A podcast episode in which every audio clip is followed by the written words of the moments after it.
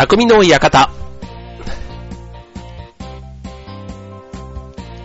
はい、今週も始まりました匠の館、パーソナリティの川崎匠です。調和平和 .com の協力でオンエアしております。はい、今日というかちょうどね、この今収録している少し前にワールドカップね、ブラジルワールドカップ、日本コロンビア戦が終了しまして、はい、残念ながら日本はグループリーグ敗退となりましたね。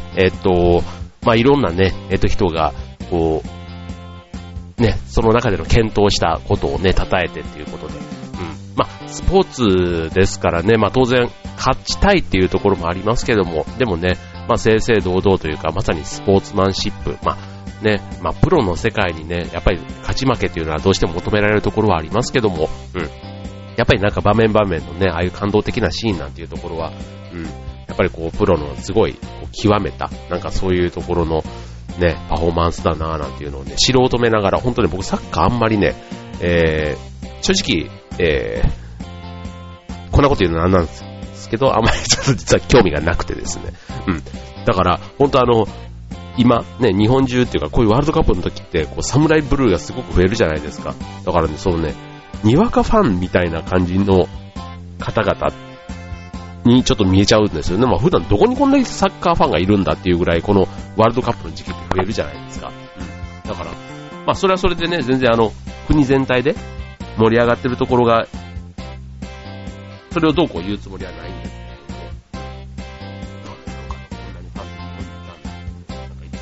ああいうパブリックビューイングとかの、ね、ああいう盛り上がりを見てると、これ普段 J リーグの時にこんなシーンというか、なんか、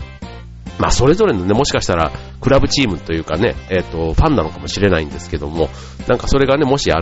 チーム関係なく J リーグだったら、こう敵対してるチームも、こう日本代表になるとこう一体になってたりするんだったら、またそれはそれでね、なんか素敵なこう一体感というか、なのかなとかね、なんかそういうのをね、漠然とああいうちょっとパブリックビューイングの状況を見てると思ったりもするんですけども、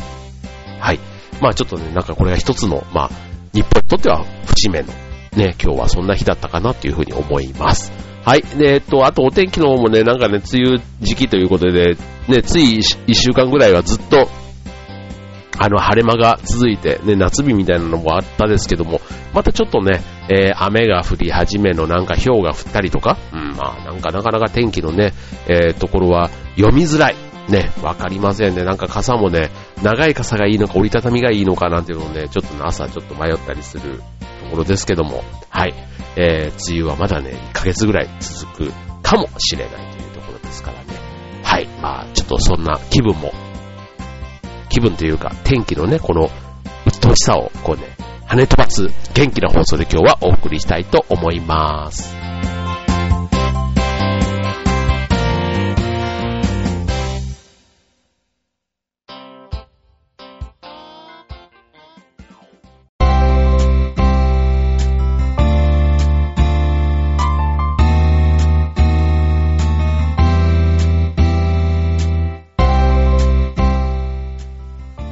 ということで、はい、テーマを今日話してませんでしたね。はい、まあ、ちょっとね、この梅雨時期だけに限らないんですけども、やっぱり雨が降ってると、ちょっと近場でもね、ついつい車をね、運転しちゃうというか、ね、傘を差す、ことを考えると、こう、ドアツードアで、例えば傘のないところに行けるとかってなったりすると、ついついね、車を運転する機会が増えるんですけども、ね、4月には消費税が上がり、ね、なんかこう、生活費のね、何かをこう少し節約とかっていうとね、意外とこういう、ガソリン代だとか、光熱費だとか、なんかそういったところをね、少しこう、節約するだけでも随分変わるんだろうなというふうに思うわけですけども、まあ、車をね、持っている方、まあ、若者のね、車離れ、ね、言われてもう随分経ちますけども、まあ、車をね、まあ乗ってる人はなかなか手放せない。ただ、維持費もね、かさむと。まあ都内に住んでいれば駐車代もね、下手な話、家賃とほぼ変わらないなんていうね、駐車場料金がかかる、そんな土地もあるっていう話もありますし、ね、もろもろ、ね、ガソリン代だけに限らず、例えば自動車保険とか、ね、そういったランニングコストもね、かかるのが、まあ自動車を乗る人の責任というか義務があるわけですけども、はい、まあそんな中でね、なるべく、まあ費用を抑えてね、節約できる、そんなテクニックをね今日ねご紹介したいと思います。はい、これね僕も車もう乗ってかれこれ20年以上経ちますけども、あんまりね、確かに保険会社はずっと同じところに入っているし、ガソリンも、なんかいつも同じ払い方、をしていて、まあなんか、まあ塵も積もればというところなんでしょうけどね、まあ一回ね、例えば5円安いっていうので、一回につき例えば30リッター入れればね、150円っていうとね、150円ペットボトル1本かっていうとね、なんかね、意外とその5円っていうね、値引きは大きいなと思うんですけど、150円って言われた瞬間にふーんってなっちゃうこの感覚があって、なんかね、そんなにガソリンスタンドも選んだことがほぼないんですけども、これね、ガソリン価格比較サイトなんていうのがあるんですね。全国のガソリン価格の口コミを集めたサイト、これなんていうんだ、55GS.gs っていうね、ガソリン価格を比較する、これね、全国の中でも、県別にレギュラー、廃屋、軽油、灯油なんて言って、そういったね、それぞれの価格を比較できるっていう、そんな素敵なサイトがあるんですって。これまずね、今のサイトちょっと覗いていただけたらなと思うんですけども、当然ね、安いガソリンスタンド、ね、見つけるのには役立つんですけども、まあ、安いからといってね、そのために遠くに行ってたら意味がないっていうね、よくね、商品券じゃないですけども、なんかそういう割引券を使いたいがために電車に乗って遠出するのはね、ほんとね、その割引で500円、割引かもしれないけど、電車の往復で600円使うんだったらどうなのみたいなね、なんかそういうのに近い感覚ですけども、はい、そんなね、ガソリン価格比較サイトなんていうのがまずあるんですね。はい、でそこで行ったガソリンスタンドでね、ガソリン代の支払い方っていうことで言うと、またね、これね、ポイント還元っていうのはもういろんなところでありますけども、クレジットカードで払ってた場合に、例えば1リットルにつき2円引きなんていうのでね、それでさらに僕なんかクレジットカードで普段払っているんですけども、そのね、ガソリンスタンドと提携しているカードでやるとさらに割引感が増えると。でこれはね、本当に別に手続きだけしてしまえばもう毎回使うカードっていうことで言うとね、これはなんか切り替えておくといいのかななんていうふうに思ったりしましたね。はい、ということでまずね、ガソリンスタンドということだけでその2つあるわけです。あとね、こういったさっき言った自動車保険なんですけども、これ自動車保険って、車で言うと、固定費、ね、変動費って言ったら、ガソリンとかね、そういう消耗しちゃうもの、で、この自動車保険ね、見直すことで結構なコストカット、ね、固定費カットができるということで、同じような保証内容でも、保険会社を変えるだけで年間数万円も差が出てくるということで、まずはね、更新するタイミングで、数社見積もりを取ってみるなんていうのをね、考えてみるといいかもしれないですね。なんかよく自動車保険とかを1回使っちゃうと、次は、ね、例えば事故だとかトラブルとかがあって保険を使うと次の年保険料が上がるなんていうのでね、なんかそういうタイミングで切り替えたなんていう話も聞きますけども、はい、そういうことで自動車保険、これもね、見直すと大きいというところで、ちなみにこの自動車保険見直す技というのがね、いくつかあるんですね。例えば基本の保証ね、保証内容っていうことですから、当然保険ね、安いからって言って保証内容までケチっちゃうと、事故の時にね、十分な保証が得られないということで、まず基本の保証ってどうなってんのっていうところで、これだけは譲れないというところを見て比較するというのが一つで、続いて、二つ目のポイント、ね、ちょっとだけ条件を変えると、例えば20年前に買った車の車両保険とか、昔は友達が運転する機会があったけど今は夫婦だけとか、そういうね、いろんな条件を変えるだけでちょっとずつ変わるんですね。そういう車の、ね、状態だとかドライバーの条件だとか、そういうのをね、見てみるというのが2つ目のポイント。あと3つ目、さっき言った見積もり比較ね。同じ、保険内容でも複数で見積もってみると、ある会社は10万だったり、ある会社は5万だったりということで、その中でね、一番安いところに決めるというのもありなんですけども、ただなんでその会社はそんなに安いのかみたいなところね、そのタイミングでちょっと掘り下げてみるといいかもしれないですね。はい。で、あと4つ目、ね、保険会社を、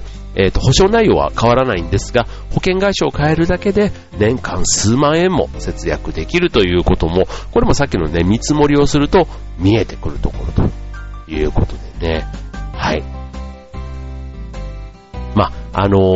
見積もりのね、中身も読むということもね、ポイントがいくつかあるそうなので、自分のね、例えば年齢だとか、それこそ結婚して、ね、奥さんも運転するのかしないのかだとか、ね、なんかそういうところでもね、少しずつ条件が変わってきますから、そんなところもちょっと気にして、保険を見てみると、ね、年間数万円、ね、10年経てば数十万ということで大きいですよね。はい、そんなところで、自動車、ね、運転する方、うまく、維持費を節約、ね、ランニングコストを抑えるという工夫してみてはいかがでしょうか。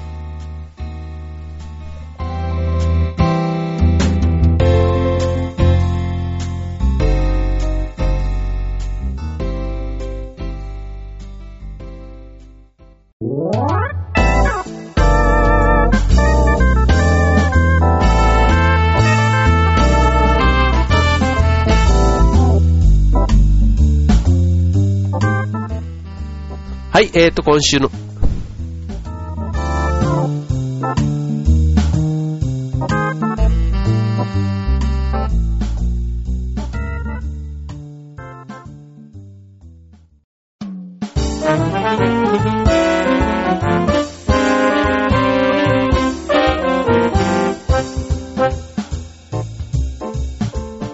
い、今週の匠の館ですけどもさっきのコーナーが急に終わってしまい、すでにエンディングの音楽が始まってしまいましたが、はい、ちょっと3つ目のね、コーナーの続きということでいきたいと思います。はい、年間のね、車の維持費を節約するテクニックということで、はい、今保険とガソリンスタンドの話、あとポイントカードの話をしました。あとでこれも僕全然使ったことがないんですけども、例えば、もう車を手放しちゃおう。ね、例えば、乗る機会も、あと時間も短い、なんていうのでね、やっぱり抱えてると、そのガソリン代、税金、ね、あとは駐車料金等、もろもろかかりますので、今注目されているというか、ね、流行っている、カーシェアリング。ね、うちの近所でもね、コインパーキングみたいなところに、そのカーシェアリングの車が止まっていて、車をね、所有する場合と比べると、10年間で400万、だから1年間でね、40万の、ね、差が出るなんていう話もあるということで、カーシェアリングするとそんなにもお得ということでね、当然車はね、いつでもどこでもじゃないですけど、自分が使いたい時にね、使えるっていうのも、あとはね、荷物を置いたりとかっていうのも、ね、そういうメリットはあるわけですけども、ただね、やっぱり乗る頻度だとか、ね、距離だとかってことで考えたら、意外とね、だからそもそも、普通の乗用車を、軽に変えるだけでもね、いろんな税金とか、もろもろお得感はあるわけですけども、このカーシェアね、僕もまだ利用したことはないんですが、ちょっと興味があるカーシェアご紹介してみたいと思います。はい、どれぐらいね、実際に節約できるのかということで、これ例えば、10年間ね、車を持っていた場合だと、もろもろ、例えば、買った値段、ガソリン代、車の購入代ね、購入費、ガソリン、車検、あと、自動車税だ、保険料だ、駐車場だっていうところで言うと、もろもろ640万ぐらい、ね、10年間でかかるそうなんですね。で、これをカーシェアリングでした場合、カーシェアリング、ちょっとプリウスの某社のプリウスで言うと15分が200円、15分200円だからこれを3時間例えば乗りましたっていうと2400円ね。でまあ、これ一応週に2回3時間ぐらい使いますっていう場合ね、週2回3時間、うん、これぐらいなんかね意外と現実的ですよね、うん、週2回3時間乗りますよっていう場合1回あたり、2400円でこれを週2回で3時間か、週2回で3時間ですね。だから1回あたり1時間半ぐらい。だからちょっと買い物とか、誰かの送り迎えだとか、ね、そういった感じかな。うん。で、そうすると1ヶ月で4週だから19,200円と。で、1年で234,000円。ね。これを、じゃあ、10年間ってやったら230万ということでね、大体、ね、半分、もう全然半分以下ですよね。うん。30何%ぐらい。うん。ということで、もろもろちょっと手数料とかかかったりするんですけども、本当になんか乗る頻度がね、少ないっていう方だったら、その400万以上ね、コストが浮くということで言うと、やっぱりその自分の生活スタイルだとか、あと住んでいる場所、あとね、子供がいて、ね、なかなかこう、外出するにも車がないと不便だなんていうね、荷物も増えてとかっていう方だと、うん、こういうね、一時的に借りるね、ものいいと思いますよね。あと意外とね、駐車場っていうのがね、高いんですよ、駐車場。うん。だから駐車場のことも考えると、うん。うん、まあ当然ね、カーシェアリングの場合だと駐車料金かかんないわけですから、うん、こんなところも利用してみるといいんじゃないかなというところですね。はい、ということで、ね、車、普段運転する方もしない方もというか、まあしない方もね、やっぱ家計を見てるね、奥さんだったりすると、まあ旦那さんのね、そういうちょっと出費の中の一つでは結構大きいね、金額を占めるこの車の維持費ですから、うん、まあちょっと今日の話少し参考にしてみて、例えばちょうどね、保険みたいな話は本当に毎年同じところをずっと繰り返しっていう方がいれば、ちょっと参考にしてみるといいんじゃないかなと思いますね。はい、ということで、ちょっとね、3つ目のコーナーがバチッと切れてしまいまして、大変申し訳ないのですが、もう最後のコーナーの音楽がずっとかかっておりますけども、はい、ちょっと匠の館、川崎匠から告知です。今週末、6月27、28、29と、金土日で、劇団フーダニット、ザスペシャル公演ということで、湯ののれん、温泉のね、老舗の温泉旅館が舞台になった、ちょっとミステリー、これまでやっていたミステリー作品とはちょっと趣向が違うんですけども、お送りいたします。こちら今箱根にね、今も、もう380年間営業されている一の湯さんというね、そこの社長がモデルになっている、まあ、舞台ということで、ちょっと半分実話、ただ半分ちょっとフィクションも入っているような、そんなね、ちょっと不思議な雰囲気もある物語です。はい。まあ、ちょっとね、温泉旅館、ね、日本人なら誰かしらがどっかでね、接点があるであろうこのね、舞台設定ですので、いかにリアリティのある世界をね、皆さんにこうお届けできるかなというところを、まあ、日々頑張っているわけですけどもね、新しいメンバーもね、迎えて、今回は出演者は総勢13名ということでね、ちょっと前回の公演なんかは5、6名だったってことを考えると大きくね、ちょっと出演者も多い公演なので、なかなか準備もね、バタバタしていますけども、はい、楽しく、お届けできればなと思っていますので、ね、お時間ご都合つく方いらっしゃいましたら、ぜひ会場へ足をお運びください。詳しくはね、劇団のホームページの方から、場所は、都営新宿線船堀駅のね、駅前にありますタワーホール船堀の小ホールとなりますので、お越しをお待ち申し上げております。はい、ということで、今週の匠の館、ここまで。バイバーイ。